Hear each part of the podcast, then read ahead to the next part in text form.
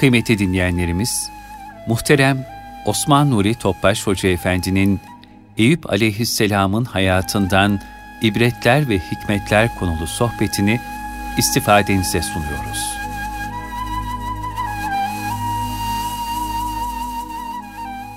Üç İhlas bir Fatiha. Resulullah sallallahu aleyhi ve sellem Efendimizin aziz, latif, mübarek, pak ruhu tayyibelerine, ehl-i beytin, eshab-ı kiramın, enbiya-i izamın, saadat-ı kiram hazaratının, cümle geçmişlerimizin ruhu şerifine, şehitlerimizin ruhu şeriflerine, zelzelede vefat eden kardeşlerimizin cümlesinin ruhlarına, hastalığına şifasına inşallah.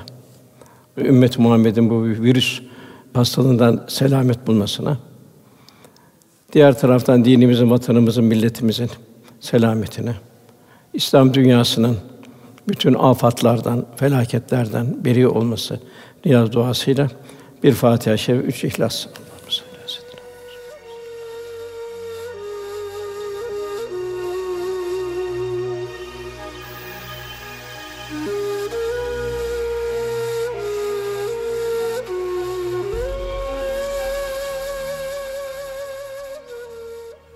Muhterem kardeşlerimiz, Eyüp Aleyhisselam sabırda abideleşen bir peygamber. Sabrın bileği taşı aynı zamanda. Eyüp Aleyhisselam Şam civarında yaşayan insanlara gönderilmiştir. Kendisine çok az kişi iman etmiştir. Dedesi Hazreti İshak Aleyhisselam'ın duası bereketiyle Cenab-ı Hak Eyüp Aleyhisselam'a baştan ilk devrede çok mal, mülk, evlat verdi. Hizmetçileri, tarlaları ve hayvanları çok boldu. Sofrasında fakirler bulunmadıkça yemek yemezdi. Misafirlere ikram etmeyi ziyadesiyle severdi. Ömrünün başlangıcında zengin, ortasında ilahi bir imtihan olarak fakir ve garip yaşadı. Hayatının geri kalan kısmında ise şükür ve darbe mesel haline gelen sabır neticesinde tekrar ihsan-ı ilahiye garg oldu. Halk ağzında da ufak bir meşakkat olduğu zaman Eyüp sabrederler. Bu şekilde bir darbe mesel halinde gelmiştir. Rabbimiz onun sabırdaki tahammülünü şu şekilde sena ediyor. Gerçekten biz Eyüp'ü sabırlı, yani rıza halinde bir kul bulmuştuk. O ne iyi bir kuldu. Nimmel abd. O ne güzel bir kuldu. Daima Allah'a yönelirdi. Mümin de iyi bir kul olabilmenin derdiyle daima Allah'a yönelecek. Cenab-ı Hakk'a sığınacak. Yine daima hale rıza halinde yaşayacak. Eyüp Aleyhisselam malı, mülkü, evlatları ve nail olduğu bütün nimetler ilahi bir imtihan olarak elinden aldı. Çok ağır hastalığa düşer oldu.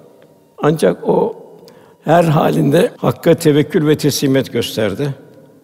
Bedenine, malına ve evladına gelen musibetlere karşı büyük bir sabır sergiledi.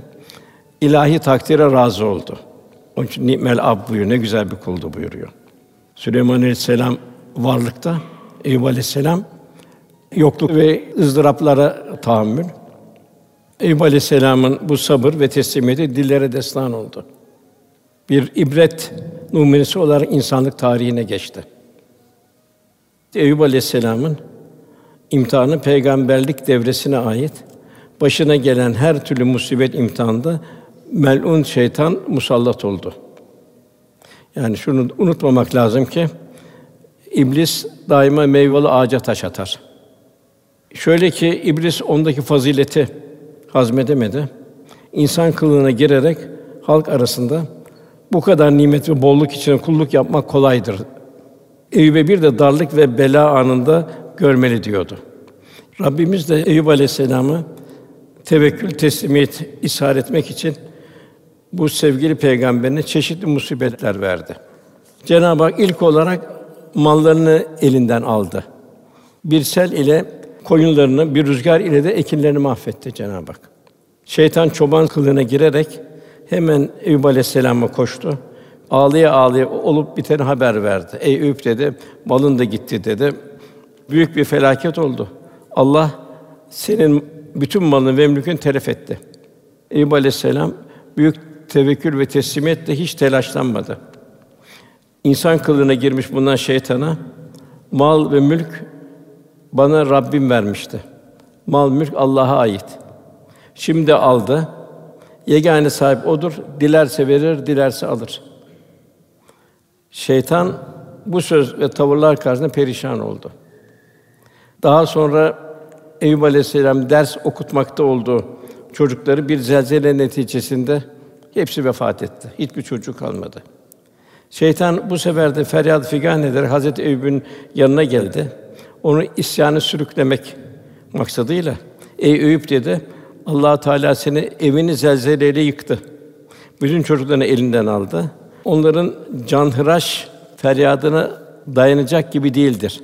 Bu evlatların feryadına dayanacak gibi değildir. Sen hala duruyorsun dedi. Hadisi o kadar acıklı bir şekilde nakletti ki Hazreti Eyüp'ün gözlerinden yaş geldi. Ancak bu imtihan karnı büyük bir sabır gösterdi. Aynı şekilde Resulullah Efendimizin oğlu İbrahim de vefat ettiği zaman efendimize gözünden bir yaş geldi. Ya Resulallah dedi eshab-ı kiram. Siz de mi dedi? Yok dedi. Bu dedi gözden gelen bu damlar bir merhametin neticesidir. Gözden damla gelir fakat kalp Allah'a tam teslimdir. Bu acıklı duruma da sabır gösterdi. Tabii şeytan yine nail olamadığından öfkeden bir şeyler diyecekti. Eyüp Aleyhisselam buna fırsat vermedi. Ey melun sen iblissin. Beni Rabbime karşı isyan teşvik etmek istiyorsun. Bilesin ki evlatların birer emanetti. Sahibi geri aldı. Veren o, alan o. Ben her halde Rabbime hamd eden bir kulum dedi. Aziz İmam Hüdayi Hazretleri de bu teslimiyeti şöyle ifade eder. Alan sensin, veren sensin, kılan sen. Ne verdinse odur. Dahi neyimiz var? Zor bir durum. İnsanın evladı kendi parçası. Resulullah Efendimiz o sabreden bir anne babayı şu şekilde bildirir. Bir kulun çocuğu vefat ettiğinde Allah Teala melekleri gönderir. Kulumun çocuğunun ruhunu aldınız buyurur. Melekler evet ya Rabbi derler. Aldık derler. Allah Teala onun gönül meyvesini mi kopardınız? Melekler evet ya Rabbi derler. Hak Teala peki kulum ne dedi karşılık olarak? Melekler o sana hamd etti. İnna lillah ve inna ileyhi raciun. Biz Allah'a aitiz, yine Allah'a döndürüleceğiz. Diyerek yalnız sana iltica etti o anne baba. Bunu Allah Teala şöyle buyurur. Kulum için cennette bir ev inşa edin. İsmin de Beytül Hamd. Hamd evi koyun buyurur. Yine bir diğer bir şeyde efendim şöyle buyuruyor. Kul hastalanınca Allah Teala iki melek gönderir ve onları gidin bakın. Kulum yardımcılarına ne diyor? Bir dinleyin diye emreder. Eğer okul melekler geldiği zaman Allah'a hamd ediyor. Senada bulunuyor ise onlar kulun bu halini her şey zaten en iyi bilen Cenab-ı Hak yükseltirler. Melekler sırf kulunu ameline şahit olsun diye gönderen Allah Teala kulumun ruhunu kabzedersem onu cennete koymak kulun benim yüzüme hakkı olmuştur. Şayet şifa verirsem onun etini daha da hayırlı bir etle, kanını daha hayırlı bir kanla değiştirmek, günahlarını da affetmek üzerinde hakkı olmuştur Cenab-ı Hak buyuruyor. Muvatta'da. Rabbimiz Eyüp Aleyhisselam'ın malını, evlatlarını aldıktan sonra ona bir de hastalık verdi. Tabi Kur'an-ı Kerim bu hastalığın cinsini belirtmiyor. Lakin hastalığı o kadar derece arttı ki hiç kimse yerine uğramaz oldu. Yalnız hanımı Rahime Hatun eşsiz bir sadakat, vefa örneği sergiledi. Onun hizmetine devam etti. El işleri yaparak maişeti temin etti. Eyüp Aleyhisselam bu hastalığında hiçbir zaman bir şikayetçi olmadı. Daima şükür halindeydi. Rabbine sığındı, sabretti. Hamdü senaya devam etti. Edep göstererek hastalık ve yorgunluğunu şeytana izafe etti. Ayet-i kerimede buyruluyor. Resulüm kulunuz Eyüp'ü de an. O Rabbine doğrusu şeytan bana bir yorgunluk ve eziyet verdi diye seslendi. Saat suresi 41. ayet. Şeytan Eyüp Aleyhisselam şükür, hamd ve rıza halinden uzaklaştıramayınca bu defa şehir halkını vesveseye vermeye başladı. Sakın Rahime'ye görüşüp kendisine yardımcı olmayın. Yoksa Eyüp'ün hastalığı Rahime'ye, Rahime'den de size geçer. Derle onu şehrinden kovun dedi. Şehir halkı Rahime Hatun'a Eyüp'le beraber burayı terk edin dedi. Yoksa sizi taşlayarak öldürürüz dediler. Rahim Hatun çaresiz kaldı. Eyüp Aleyhisselam zaten bitkin, zayıflamıştı. Sırtını alarak o insanın bulunduğu yerden uzaklaştırdı. Şehir dışında bir yer edindi. Küçük bir kulübe yaptı. Eyüp Aleyhisselam'a kumdan bir yatak, başına taştan bir yastık koydu. Hizmetine sadakatle devam etti. Eyüp Aleyhisselam bu durumda bile oradan gelip geçene emri bil maruf ve nehi anil münkerde bulunuyordu. Daima hakka davet ediyordu.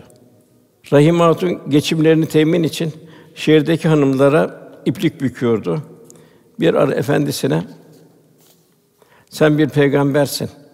Allah Teala'dan saat ve afet istersen de bu dertleri senden alır. Sen Cenab-ı Hakk'ın mümtaz bir kulusun. Eyüp Aleyhisselam ise hanımına saat ve afiyette geçen günlerimiz ne kadardır diye sordu. Rahime Hatun 80 yıl dedi.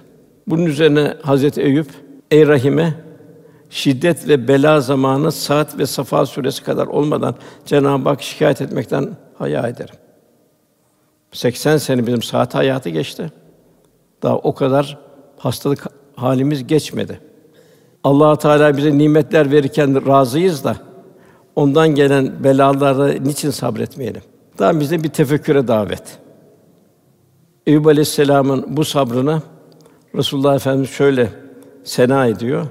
Hazreti Eyüp insanların en halime, en sabırlısı, en gazabını, öfkesini yenen idi. Eyüp Aleyhisselam sabrı ve rıza hali hak yoluna giren salik ve dervişlerin bilhas ibret ve hisse alması gereken en güzel bir misaldir. Mevlana'da bir misal var bu hususta. Yani dosttan gelen ızdırapları hoş karşılamak. Mevlana Hazretleri sevenin sevdiği uğrunda katlanacağı fedakarlık şu temsili hikayeyle anlatır. Bir efendiye hediye olarak bir kavun geldi. O da sevdiği gönüldaşı, derin duygulu, sadık hizmetkarı Lokman'ı çağırttırdı. Lokman gelince efendisi kavundan bir dilim kesip onu ikram etti. Lokman'ı çok seviyordu. Lokman o dilini sanki bal gibi, şeker gibi yedi. Efendi sonra ikinci bir dilimi verdi. Zira efendi Lokman'ın duyduğu bu lezzet karşısında huzur buluyordu. Onu ikram etmenin huzur içindeydi. Derken kavundan son bir dilim kaldı. O zaman efendisi bunu da ben yiyeyim ne kadar tatlı bir kavun olduğunu anlayayım dedi. Efendisi o dilimi yer yemez kavunun acılığından ağzını bir ateş kapladı. Dili uçukladı, boğazı kavruldu, kendinden geçti. Ondan sonra Lokman'a sordu: "Ey benim kıymetli canım hizmetkarım, böyle bir zehri nasıl oldu tatlı tatlı yedin? Neden bir şey söylemedin?" Lokman dedi ki: "Ben siz efendimizin elinden o kadar tatlı yemekler yedim. Maddeten ve manen o kadar çok nimetlere perverde oldum ki Sev bunlar için mukabele bulunamadığımdan dolayı utancımdan iki büklüm olmuşumdur. Sizin elinizle ikram ettiğiniz bir şeye bu acıdır, yenilmez diye ben diyebilir miyim bunu? Hem sizin elinizden gelen her acı bana tatlı gelir. Çünkü bedenimin bütün cüzleri sizin nimetlerinizle perverde olmuştur. Efendim sizden gelen bir acıdan feryat edersem başıma yüzlerce defa toprak saçılsın. Lütufkar elinin tadı bu kavunda nasıl bir acılık bırakır? Tabi bunda en müşahhas Eshab-ı Kiram'da görüyoruz. Nasıl bir efendimize muhabbet vardı. Sen emret ya Resulallah diyordu. Canım, malım, her şeyim sana feda olsun diyordu. Hakikaten bunu bir samimi fedakarlık içindeydi. Bunu Bedir'de görüyoruz, Uhud'da görüyoruz, Hendek'te görüyoruz. Bütün efendimiz seferlerinde Hudeybiye'de görüyoruz. Hep bir fedakarlık halindeydi eshab-ı kiram. Niye? Muhabbet çok seviyor. Yani dünya eridi, Resulullah Efendimiz sevgisi hepsine ötesine geçti. Mevlana bu hikayeden sonra muhabbetin ne olduğunu izah ediyor. Muhabbetten acılar tatlılaşır. Bakırlar altın olur. Muhabbet ile tortular durulur, arınır. Dermansız dertler şifa bulur. Muhabbetten dolayı zindanlar gül bahçesine döner. Muhabbetten ötürü karanlık evler aydınlanır, nurlanır. Nar, ateş, nur olur. Hasılı muhabbet ile kahırlar lütuf olur. Zahmetler rahmete döner. Mesnevi. En büyük çileler başta Cenab-ı Hakk'ın en sevgili kulları peygamberlerin, daha sonra peygamberlerin varisi olan hak dostlarının ve salih kulların başından geçmiştir. Çileler onlara terfi derecat durumundadır. Hazreti Adem Aleyhisselam yıllarca tövbesine kabul için gözyaşı döktü. Hiç insan da yok. Kendi Serendip'te Havva Vademi Cidde'de 40 sene. Yusuf Aleyhisselam haksız yere atıldı kuyudan ve zindanda nice çileler çekti. Arkadan bir de Züleyha'nın musibetine uğradı. Hazreti Eyüp Aleyhisselam işte muhteşem varlıklardan sonra maldı, evlattı vesaire yokluk, hastalık onlarla bir imtihandan geçti. Zekeriya Aleyhisselam, Yahya Aleyhisselam şehit edildi. Yani bütün peygamberler müşriklerin çirkin hücumları, hakaretleri ve iftiralarına maruz kaldılar. Kimisi de çok ağır bir şekilde şehit edildi. En geniş simet ve imkanları mahsul olan Hazreti Süleyman Aleyhisselam'dır. Onun dahi hayatında an gelmiş iptilalar düçar olmuştur. Onun tahtında ölü bir ceset gibi bıraktık buyuruyor Cenab-ı Hak. Sonra kaldırıyor, istiğfar ediyor, tekrar veriyor. Sallallahu aleyhi ve sellem Efendimiz çektiği çileler ile ne kadar bir tahammül halindeydi. Efendim eshabına karşı son derece şefkatliyken 13 sene Mekke devrinde Fahri Kâd Efendi gözleri önünde sahabi efendilerimiz dövüldüler, sövüldüler, işkenceye tabi tutuldular. Kızgın taşların üzerine yatırıldılar. Üzerine dev taş kütleleri konularak kemikleri kırıldı. İslam'ın ilk şehidesi Sümeyye Hatun bir ayağı bir deve, diğer ayağı bir deveye bağlandı. Ters istikamete gönderip parça parça edilerek katledildi. Bak muhabbet demek ki onlara bu ızdırabı hafifletiyor. Efendim bütün bunlar sabretti. Ki efendimiz ümmetine rauf ve rahim bir ananın babanın merhametinden daha fazla merhameti vardı. Diğer tarafta yedi tane evladı vardı. Yedi evladının altısını kendi eliyle toprağa verdi. Sabretti, tahammül etti. Diğer tarafta müşrikler çok sevdiği Hazreti Hamza'yı, Musab bin Umeyr'i, Cafer bin Ebu Talib'i, Zeyd bin Harise gibi birçok kıymetli talebelerine şehit ettiler. Rici'de bir maunede gözü gibi sakındı. Eshab-ı Suffa Kur'an talebeleri şehit ettiler. Sabreti tahammül etti. Kendine yapılan zulümleri ise daima affetti. Mekke fethinden sonra tam bir kısas fırsatı doğmuşken 20 yıldır birikmiş hesapların, ızdırapların üzerine bir şal attı. Af ilan etti. Mekkeliler sen kerem ve ihsan sahibi bir kardeş oğlusun diye efendimizin faziletini itiraf ettiler. Sallallahu aleyhi ve sellem çilelere en güzel şekilde sabır ve tahammül göstermenin, kötülüğü iyiliklerle savarak kendisini öldürmeye gelen diriltmenin en güzel misallerini sergiledi. Eshab-ı Kiram bu çilelerle olgunlaştı. Mekke devrinde 13 süren pek zorlu bir çile mevsimidir. Bilhassa Bilal radıyallahu anh, Abbab, Yasir, Sümeyye gibi fakir ve zayıf sahabeler çok ağır işkenceler tahammül ettiler. Sadece onlar değil, Hazreti Ebubekir varlık sahabeler dahi defalarca hücumlar uğradı. Hatta bir müşrikin demir ayakkabısıyla dövüldü, tartaklandı ve ölümden zor kurtuldu. Hakaret, istisa, muhasara, açlık daha ne çileler.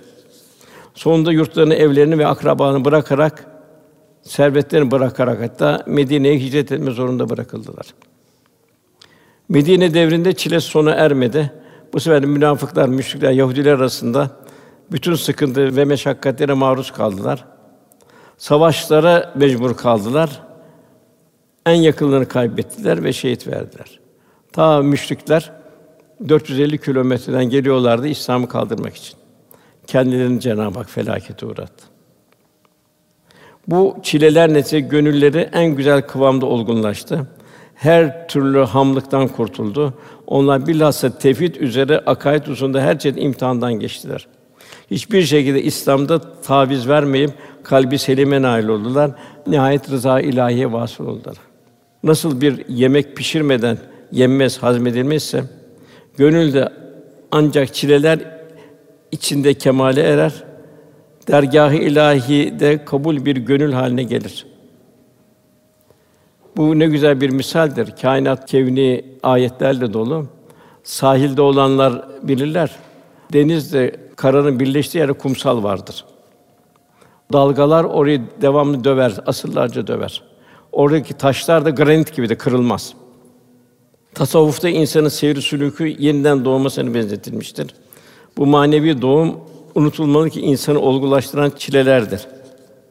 Kadının batlı karnı yeni bir çocuk doğurmadıkça kan süte dönmez. Kadın o çileleri, anne o çileyi çekecek ki o kandan süt çıkacak. Bu yol çilelidir, zahmetli fakat neticede rahmet doludur. Doğum da tahammülün bir bereketidir. Bir anne dokuz ay karnında meşakkatlerle taşıdıktan sonra evladını dünyaya getirir. Annelik şerefine bu zahmetlerle erişir. Mevlana yine burada buyurur, doğum ağrısı gebeye göre ağrıdır. Ama ana karnı çocuğa göre zindandan kurtuluştur. Demek ki Allah yolunda tahammül edilmesi icap eden güçlüklere, iptilalara, sonunda hasıl olacak nimetler zaviyesinden bakabilirsek onlar mübarek bir vesiledir. Hatta Mevlana dağıtıyorsan diyor Allah ızdırap vermişse diyor, bunu çok diyor sevin diyor. Bu şekilde senin diyor ahiretin selamet erecek diyor. Fakat sabretmek şartıyla, şükretmek şartıyla. Yine kainattan Mevlana misal verir. Ayın kap karanlık geceye sabretmesi onu apaydın eder. Gülün dikene sabretmesi güzel bir koku verir. Esad Erbili Hazretleri ise aşık gönülleri çileleri tahammülü kolaylaştıran ustad sırrını şöyle ifade eder. Aşk gülistanın yolunda dikenden korkulmaz. Ben her dikenin üstünden yüzlerce gonca toplarım. Dervişlik bostanında ızdıraptan zevk alırım. Yastığımı dikenden yaparsam rüyamda gülü görürüm. Tabiat da çilelerle tahammül neticesinde bereketlenir. Mesela toprak sonbahar ve kışın ağır zorluklarını tahammül eder. Ancak bu şekilde bir ilkbahar çıkar. O kupkuru ağaçlar meyvelerini verir ve güzelliklerini de serper. Yani ancak çileden sonra canlanıp yeşermek nasip olur. Yine Mevlana der, yemyeşil daldan ayrılmayacak yapraklar bitsin diye gönül dalındaki sararmış yaprakları döker. Gam gönülden neyi döker, neyi sökerse karşılık olarak gerçekten onun çok daha güzeli verilir. Yine diğer bir misal İbrahim Aleyhisselam Sare validemizle Mısır'a girdiler. Mısır'a girerken hemen huduttaki bekçiler saraya Firavun'a haber verdiler.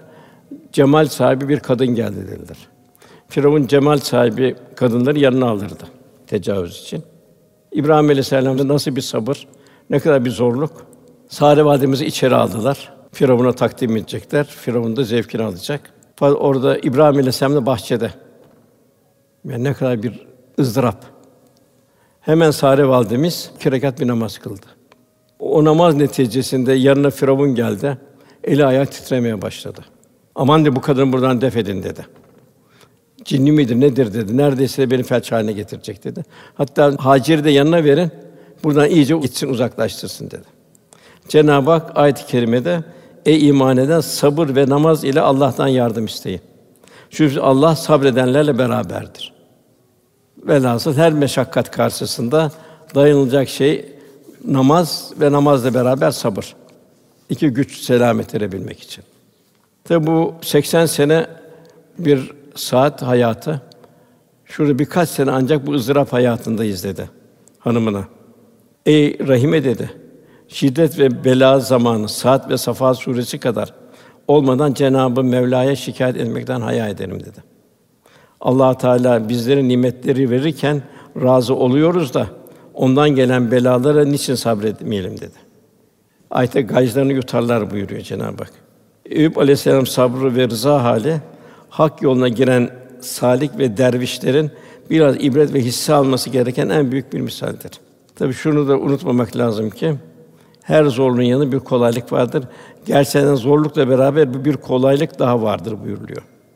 Nitekim efendimiz de miraca nail olması Taif'te çektiği bir eziyetlerden sonra Hatice validemiz efendimizin en destekçisiydi. O vefat etti. Ondan sonra yine hep şükür halindeydi. Sabır halindeydi. Cenab-ı Hak miraca nail eyledi. Yani çileler, gamlar hayatta mesut olmaya mani gibi görülürse de hakikatte öyle değildir. sabretmesini ve Allah'tan gelen rıza göstermesini bilenler için belki daha büyük bir surura ulaşmak içindir. Velhasıl Eyüp Aleyhisselam şeytanın tasallutlarına karşı böyle bir sabırla, şükürle ona güzel veciz ifadeler verdi. Onun yanından o şekilde def etti. Bir netice Eyüp Aleyhisselam'dan alamayınca şeytan Rahime'ye döndü.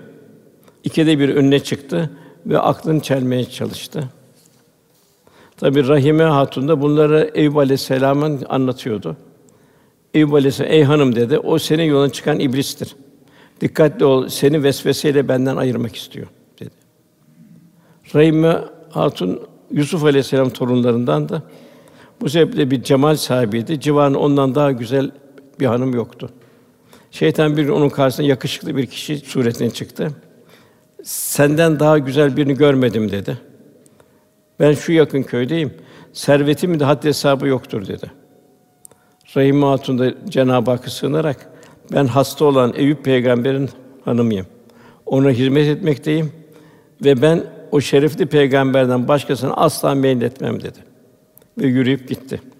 Rahim Hatun Eyüp Aleyhisselam'ın yanına dönünce anlattı.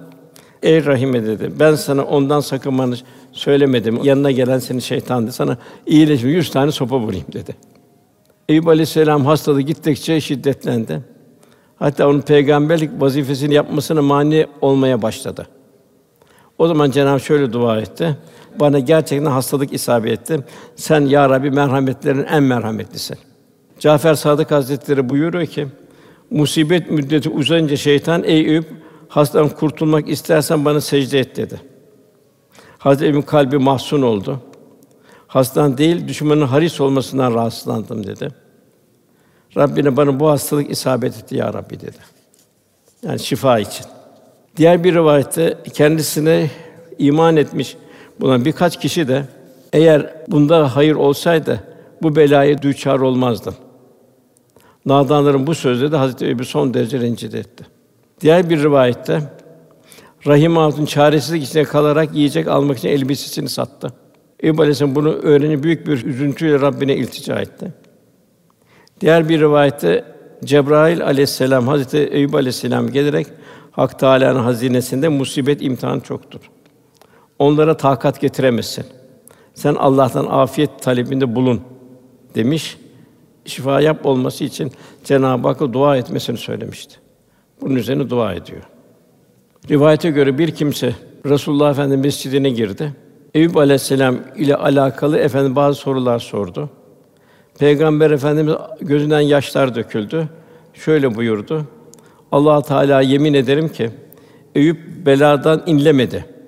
Yedi sene, yedi ay, yedi gün, yedi gece o belada kaldı. Bu bela neticesinde namaz kılmak için ayakta duramıyordu, düşüyordu. Hak yolundaki hizmetinde kusur gördü. O zaman ayeti buyurulan bana gerçekte hastalık isabet etti dedi. Bu halini daima Cenab-ı Hakk'a arz etti.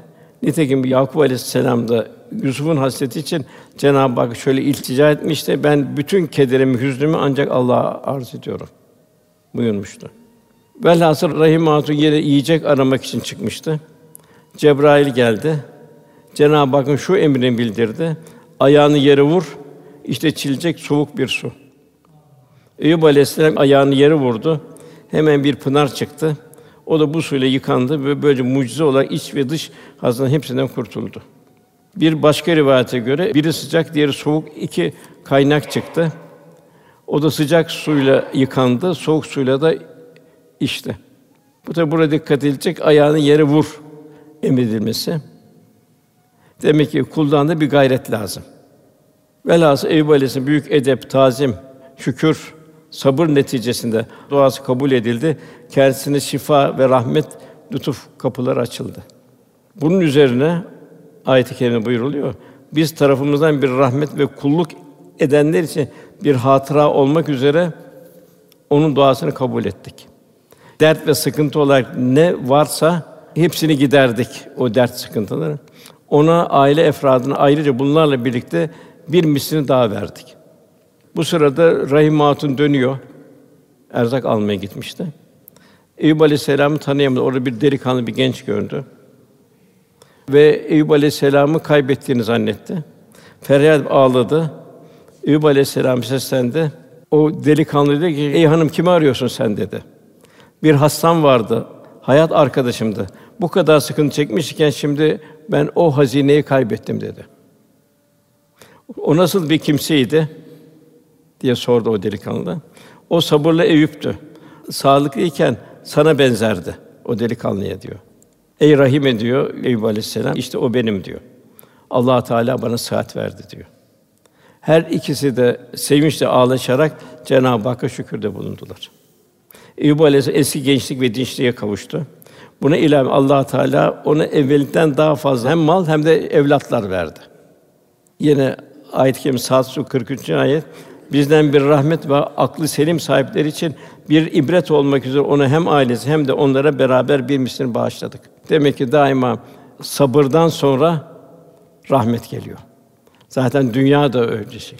Bir takım sabırlardan sonra inşallah ebedi bir saadet gelecek.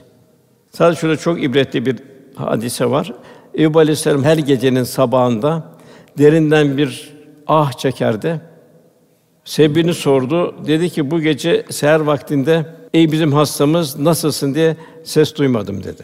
Yani daha evvelden daima Atif'ten bir ses gelirdi. Hastamız nasılsın derdi. Fakat şimdi o ses gelmiyor dedi. Onu bir ah çekti. E demek ki burada sabredenler için, şükredenler için Cenab-ı Hak daima büyük mükafatlar ihsan ediyor. Velhâsıl hâli rıza. Bunun için sabır ve tevekkül kemal sahibi müminlerin farik vasfıdır. Efendimiz zamanında çok zor zamanlar oldu. Hendek harbinde olduğu gibi. Allah'ın yardımı acaba gelmeyecek mi diye kimi müminlerde bir vesvese gelmeye başladı. O zaman Resulullah Allah la ayşe illa ayşül ahire. Ey Allah'ım esas hayat ahiret hayatıdır diye telkin ediyordu. Yine bu Mekke fethinde Mekke'ye girerken efendim devenin üzerine şükür halindeydi. Sakalı devenin sırtına değecek kadar bir secde halindeydi. O zaman da müminlere herhangi bir şımarma gelmesin diye Allahu la ayşe illa ayşül ahire buyurdu. Ömer bin Abdülaziz'e sordular neyi seversin dediler. O da şöyle cevap ver. Benim sevincim yalnız benim mukadderatımdır, kaderimdir. Ben Allah Teala'nın hükmünü severim. Demek ki kulun mukadderatına itiraz etmemesi bu Allah'tandır deyip rıza göstermesi. Yine ayet-i kerime buyurur. Kıyamet günü Allah Teala şöyle buyurur. Bu sadıkların sadakatinin fayda verdiği gündür kıyamet günü. Onun Cenab-ı mükafatını bildiriyor. Yine rivayete göre Cenab-ı Hak cennet ehline razı oldunuz mu, hoşnut musunuz diye sorar. Onlar ey Rabbimiz nasıl hoşnut olmuyor mu bize başka kullardan hiçbirine vermediğin nimetleri verdin. Bunu Allah Teala buyurur. Size bundan sonra daha da büyü vereceğim. Velhâsıl dünyanın bir imtihan hali olduğunu unutmamak lazım. Daima zorun zoru vardır. Meşakkatin meşakkati vardır. Bir aşağımıza bakarak maddi durumdan şükretmek. Fazilette de bir yukarısına bakarak erişmeye gayret etmek. Daima uyanık bir gönüle sahip olmamız. Mesela bir cenaze arabası gördüğümüzde o tabutun içinde şimdi ben olabilirdim. Bir kaza gördüğümüz zaman bu kazanın içinde ben bulunabilirdim. Kabristanın önünden geçerken bir gün ben de bu, bu kabrin içine gireceğim. Yani hayat nedir sualinin en güzel cevabı işte kabirlerin mezar taşları. Saadetin şaşmaz kaidesi. Saadet nerede? Parada mı? Malda mülkte mi? Saadet nerede? Saadet aklı vahye tabi kılmak. Kalbi güzel ahlak ile tezyin etmek. Sabır ve şükür. Amelen saliha. Bu sayede hayatın beklenmedik sürprizlere karşı rıza göstermek. Yine gerçek saadet hayatın metcezirlerini olduğu gibi kabullenmek. Meşakkatlere tahammül etmek sabırla. İslahına gayret etme. Her şeyin güzel tarafını görme. Alemli Rabbine teslim olmakla mümkündür. Lokman Aleyhisselam'ın şöyle güzel bir öğütü vardır. Yavrucuğum gönlünü dünyevi kederlerle, üzüntülerle meşgul etme. Aç gözlükten sakın, takdire rıza göster. Yani hayatı, bütün vukuatı, hadisatı olduğu gibi kabullenmek saat. Cenab-ı takdiri böyle. Olan hadiseler rıza, eskaline rıza, yani sıkletlerine katlanabilmek, İslahına da gayret etmek. Gönlüne surur veren tecelli ve hadise karşısında razı olup buna mukabil gam ve keder veren hadise karşısında hoşnutsuzluk göstermemek. Kalbin sanatına bağlı, kalbin derecesine bağlı. Velhâsıl insan manevi olgunluğun zirvesine varamadan bu şekil zaaftan kolay kolay da kurtulamaz. Yine Mesnevi'de ibretli bir kıssa bildiriyor. Rivayete göre İsa aleyhisselam teninde alacı olmuş, göz çukurları iyice çökmüş ve üzerinde alaca hastalığı bulunan bir kişiyi görüyor. Bu kişi kendi kendine ya Rabbi diyor. Sana sonsuz hamdü ve senalar olsun. Mahlukatın pek çoğuna müptela kılın dertten beni halas eyledi. Onun bir muhabbetini ölçmek, bir de idrak ve kümanı yoklamak maksadıyla İsa Aleyhisselam iyice yaklaşıyor hastanın. Ey kişi diyor, Allah'ın senden gider diye hangi dert var ki diyor, bütün dertler senin üzerinde diyor. Hasta İsa Aleyhisselam şöyle bir cevap veriyor. Ey ruhullah diyor. En feci hastalık ve bela kalbin haktan gafille haktan mahrum olmasıdır. Şükürler olsun ki Allah Teala beni bundan muhafaza buyurdu bu gafletten. Zira ben Cenab-ı Hakk'ın kalbime verdiği marifetullah lezzetiyle bir neşe içindeyim. Onun dışındaki sizin gördüğünüzü ben görmüyorum bile. Demek ki ilahi muhabbet kalbe girince dünyevi arızalar gücünü kaybediyor. Bu şuna benzer bir misal olarak. Milyarları bulunan bir kimse yolda giderken bir 50 lira düşürse, bir 100 lira düşürse bir kıymet ifade eder mi? Trilyonların yanında. Cenab-ı Hak en büyük nimet ihsan etti. Elhamdülillah Müslüman olarak geldik. Müslüman olarak geldik. İnşallah Müslüman olarak da son nefesimizi veririz inşallah.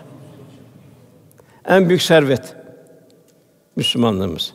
En büyük servet 124 bin peygamberin en yücesine ümmet olduk.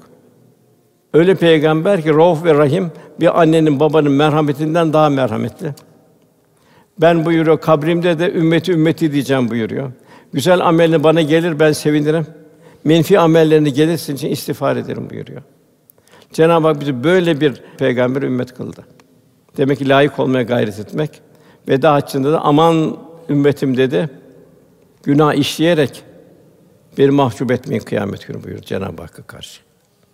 Belası netice olarak mükafatın büyüklüğü belanın şiddetine göredir. Allah sevdiği topluluğu belayı uğratır. En en başta peygamberler geliyor. Kim başına gelen rıza gösterirse Allah ondan hoşnut olur. Kim de rıza göstermezse Allah'ın gazabına uğrar.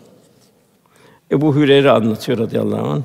Bir gün Resulullah Efendimiz eshabına şu kelimeleri kim benden alıp onlarla amel edecek ve buna ilaveten tebliğ edecek buyurdu. Ben hemen atılıp ben ey Allah'ın Resulü dedim. Efendimiz beni elimden tuttu böyle. Şu beş şeyi saydı. Haramdan sakınırsan Allah'ın en abid kulu olursun. Allah'ın sana olan taksimine razı olursan, yani kanaat sahibi olursan insanların en zengin olursun.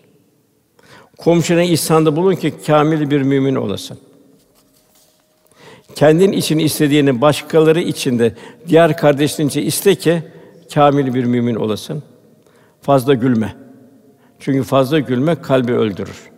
İnsan fazla gülerken ahireti unutur. Ahiret hatırına gelmez. Yine Hazreti Yunus aleyhisselam Cebrail'e bana yeryüzünde bir abid kimseyi gösterir misin dedi. O da bir adam göster, elleri ayakları cüzzamdan dolu çürümüş bir vaziyetteydi ve gözünde kaybetmişti. Fakat şöyle demekteydi: Ey Allah'ım bana bu eller ve ayaklar vasıtasıyla ne vermiş isen ancak sen verdin. Neden uzaklaştırmış isen sen uzaklaştın. Ey Allah'ım benim içimde sadece bir arzu bıraktın ki o yalnızca sana vuslat arzusudur. Yani demek ki bu arzu çok mühim. Bu arzuya kavuşabilmek Tabi bu da kalbin bir sanatıdır. İbrahim Ethem Hazretleri bizim duyduğumuz vecd, istirak, muhabbeti eğer krallar, güç sahipleri bilseler, müşahhas bir şey olsa tahtlarından vazgeçerlerdi bizim elimizden almak için. Adamın bir, bir köle satın almıştı. Efendimiz onu alıp evine götürünce aralarında şöyle bir konuşma geçti. Efendi dedi ki, benim bu evimde neler yemek istersin dedi. Yani hal rüyesini anlayacak getirdiği o kölenin. Köle dedi ki ne verirsen onu dedi. Nasıl elbiseler giymek istersin dedi efendisi. Sen ne giydirsen onu dedi. Yine efendi hangi odada kalmak istersin? Yine cevaben hangi odada kalmamı istersen orada kalırım dedi. Evimin hangi işlerini yapmak istersin dedi efendi. Hangi işleri yapmamı istersen onları yaparım dedi. Bu son cevabın ardında efendi bir müddet tefekküre daldı. Bir müddet sonra gözlerinden süren yaşları silerken şöyle dedi. Keşke ben de Rabbime böyle teslim olsa ne kadar mutlu olurdum. Bu arada köle demişti ki, ey benim efendim, efendisinin yanında kölenin iradesi ve ihtiyarı olur mu? Bunun üzerine efendi seni ben azat ediyorum. Allah için hürsün fakat benim yanımda kalmanı arzu ediyorum. Senden inikas alacağım. Ta ki canım ve malımla sana hizmet edeyim. O köle en büyük dersi verdi diyor. Tabi burada köle olmak. Mevlana Hazretleri de men bende Kur'anem diyor. Ben Kur'an'ın kölesiyim diyor. Muhammed Mustafa'nın yolunda ayağının tozunun toprağıyım diyor. İşte en güzel kölelik de bu. Allah'ın bütün emirlerini semînâ ve atâ'nâ diyebilmek. Bir Resulullah Efendimiz el merhûmâ ehabbe. Resulullah Efendimizin halinden bir hal alabilmek. Ayet-i kerimede buyuruyor Bakara 207. ayetinde insanların öyleleri vardır ki Allah'ın rızasını kazanmak için kendini feda eder. Yani Allah rızası uğruna gerekli bütün şahsi menfaat terk eder. Allah kullarına karşı rauftur, çok şefkatlidir. Uhud Harbi'nin sonunda geri çekildi müşrikler Mekke'ye dönmek için. Resulullah Efendimiz onları dedi Hamraül Esed'e kadar geçirelim dedi. Ki bir daha gelmese bir korku verelim dedi. Burada iki kardeş, biri Abdullah bin Sehil, kardeşi Rafi radıyallahu anh. Bunlar Uhud'da Resulullah Efendimizle beraber onun yanında savaşmışlardı. Ve yaralı olarak Medine'ye dönmüşlerdi. Allah Resulü düşmanı takip için Müslüman davet edildi içtikleri zaman ikisi birbirine dediler ki kardeş vallahi bizim bir binetimiz yok. Bir devimiz, bir atımız yok. Yarımız da ağır. Fakat Resulullah Efendimizin bulunduğu bir seferi kaçırmamız olur mu? Diyerek hemen yola çıktılar. Yarası diğerine göre hafif olan, ağır yaraları olanı kah yürümesine yardım koluna girdi. Kah da o artık kol yürüyemez hale geldi, sırtına aldı onu. Hafif yaralı, ağır yaralıyı. Bu şekilde alemlerin efendisinin yanından ayrılmadılar. Bu fedakarlık sergileyen müminler ilahi iltifata mazhar oldu. Ali İmran 172. ayetinde yara aldıktan sonra yine Allah'ın ve peygamberin çağrısına uyanlar, biraz işlerine iyilik yapanlar, yani ameli salih sahibi olanlar ve takva sahibi için pek büyük mükafat vardır Cenab-ı Hak buyuruyor. Efendim tabii en mühim Cenab-ı Hak son nefeste pişmanlığımızı bildiriyor. Herhangi birinize ölüm gelip de Rabbim beni yakın bir zamana geciktirsen de ölümü sadaka versem salihlerden olsam demeden önce verdiğimiz rızıklardan harcayın buyuruyor Cenab-ı Hak. Efendim burada salihler daha pişman olacak keşke daha öteye gitseydik. Kabirde ve kıyamette kazanmak, kaybetmek yok, bitti. Onun için her anımız çok kıymetli. Ondan bir evvelki ayette de Cenab-ı Ey iman edenler mallarını ve çocuklarınızı Allah'a anmaktan koymasın. Kim bunu yapar işte onlar ziyana uğrayanlardır. Anne babanın en mühim vazifesi evladını hak yoluna yetiştirmesidir. Emanettir evlatlar. İlk defa onları verici İslami şuurdur. Fakat maalesef o küçük görülüyor. Efendim diyor şu mektebi bitirdim vesaire kolay deniyor. Fakat maalesef anne baba kendi eliyle çocuğu hüsrana sevk ediyor. Öldüğü zaman çocuğu erken ölürse üzülüyor. Fakat esas üzülecek kıyamet olacak. Selamun kavlen min Rabbir Rahim. Orada bir cennetler bir tarafa, cehennem ise bu tarafa denilecek. Zenginsek vazifemiz Allah'ın emaneti olduğunun idrak içinde olmak. Riyazat halinde yaşayıp fazla Allah yolunda infak etmek. Sana bunun varlığı bir imtihan olarak Cenab-ı Hak verdi. Fakat gafil insan ne diyor? Vel Fecr suresinde beni sevdi ki bana diyor imkanlar verdi, zenginlikler verdi diyor. Değil. O gafil insanın düşüncesi. Mal, mülk vesaire, evlat bunlar bunlar imtihanlar. Evladını Allah yolunda yetiştirirsin, Kur'an yolunda yetiştirirsin. Malın da kendin riyazat halinde, İslam'ın Dolmabahçe Sarayı'nda otur kader olarak.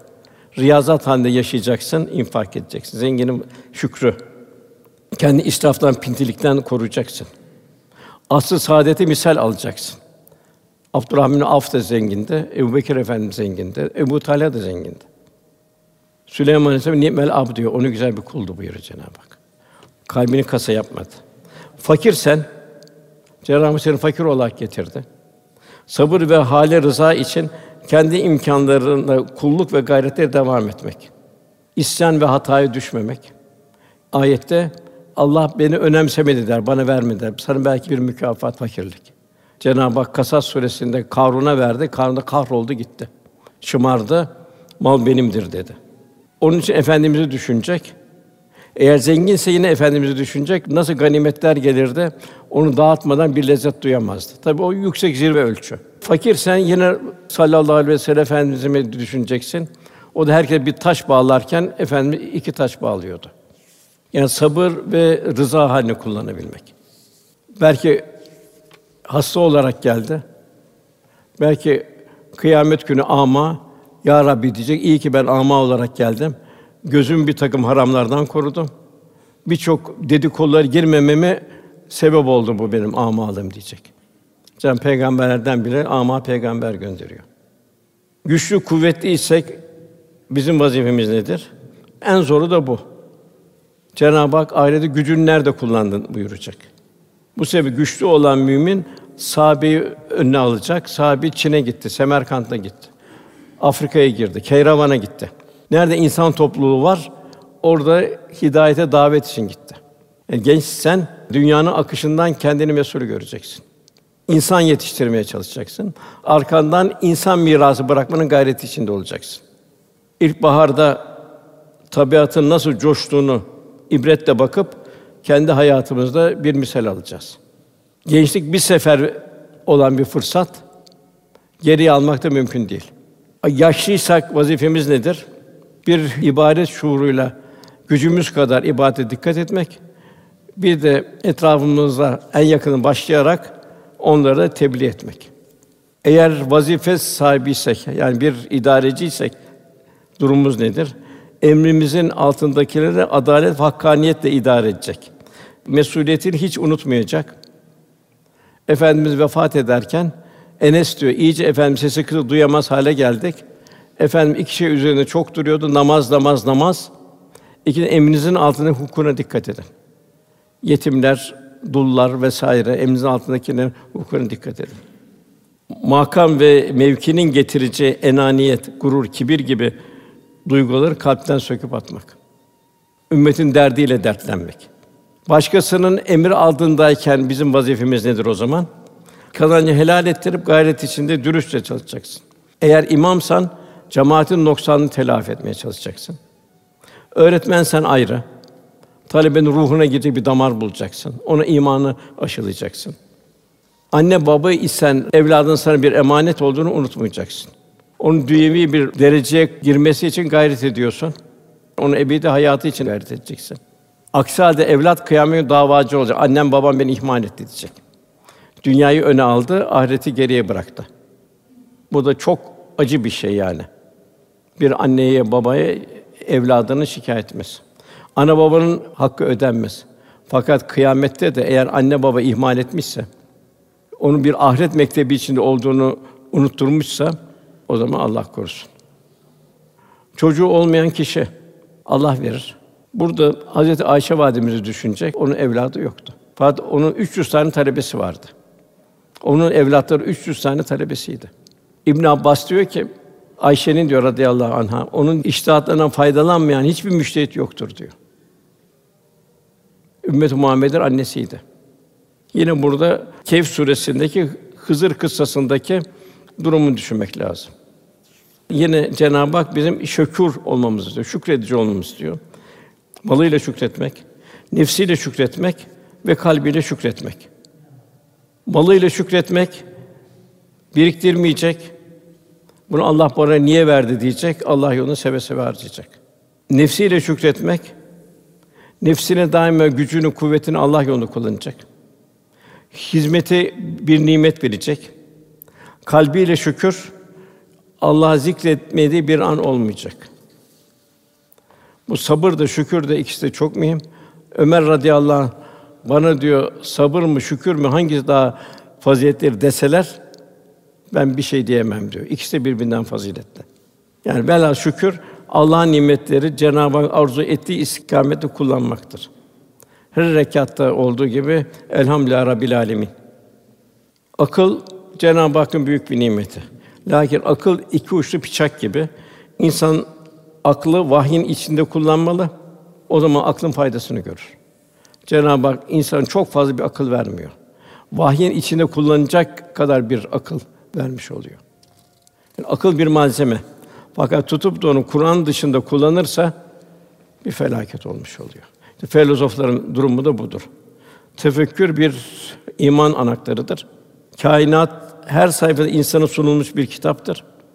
İnsan şu kainatta kevni ayetleri, hikmetleri okuyacak. Kalp ilahi vitrinler seyredecek. Şükreden bir kul olmaya gayret edecek. En büyük şükür Cenab-ı Hakk'a olan şükürdür. Zira Cenab-ı Hak bizi insan ve Müslüman olarak halk etti. Ve peygamberlerin en üstünde bizleri ümmet kıldı. Bütün şey Fatiha yaşayabilmek. Din kardeşliğinin şükrü, bir kardeşin eksiğini diğer kardeşin telafi etmesi. Bende var, onda yok. Demek ki o bana zimmetli. Ben de ona muhtacım. Yarın kıyamet gününde ben onun duasına muhtacım. Merhamet nedir? Sendeki olan ve ondaki bulunmayanı ikram etmektir. Diğer bir ifadeyle merhamet başkalarının mahrumiyetini telafi için onların yardımına koşmaktır. Kendimizi toplumdan mesul görmektir. Cenab-ı Hak sümmenet sünne yevmiyezin anin naim Sonra o gün kıyamet günü bütün nimetlerden mutlaka hesaba çekeceğiz buyuruyor ki peygamberler dahil buna. Bütün mahlukat insan için yaratıldı. Hayvanların durumundan da mesulüz. Efendimiz hayvanlar hakkında da daima eshab-ı kiramı ikaz ederdi. Bedenimizin şükrü Cenab-ı Hak en güzel secde edecek şekilde halk etti insan anatomisini, iskelet yapısını. Onun için Cenab-ı Hakk'a bol bol secde etmek. Cenab-ı Hak davet ediyor, secde et ve yaklaş buyuruyor. Dilin şükrü ya susmak ya hayır söylemek. Sustuğumuzda tefekkürü arttırmak. Fahri Kainat Efendimiz, Resul Efendimiz sükûtu bu şekildeydi. Gözün şükrü bilhassa bu zamanda çok zor haramdan korumak. Nasıl yolda giderken geçen arabaların plakalarını okumuyoruz. Demek plakaları okumamak şeytani vitrinlerden gözümüzü koruyabilmek. Gözümüzü ruhani vitrinlere çevirerek Cenab-ı Hak azametini tefekkür etmek. Kulağın şükrü, dedikodu, gıybet, tecessüs, nemime gibi sözlerden koruyabilmek. Sohbet, Kur'an-ı Kerim, ezanlardan bir lezzet alabilmek. Halin şükrü Cenab-ı Hak'tan razı olabilmek. Bu benim için hayırdır demek. Bedenin şükrü Allah'ın verdiği güç ve kuvveti Allah yolunda harcayabilmek. Kalbin şükrü verdiği nimete daima tefekkür etmek suretiyle Cenab-ı Hakk'ı unutmamak. Velhasıl Rabbimiz cümlemiz inşallah hayatımızı sırat-ı müstakim üzerinde geçirmeyi nasıl yaşarsın öyle vefat edersin buyuruluyor. Öyle haşr olursun buyuruluyor. İnşallah Cenab-ı Hak son nefesimizin en güzel anı olması cümlemize nasip eylesin. Lillahi Teala Fatiha.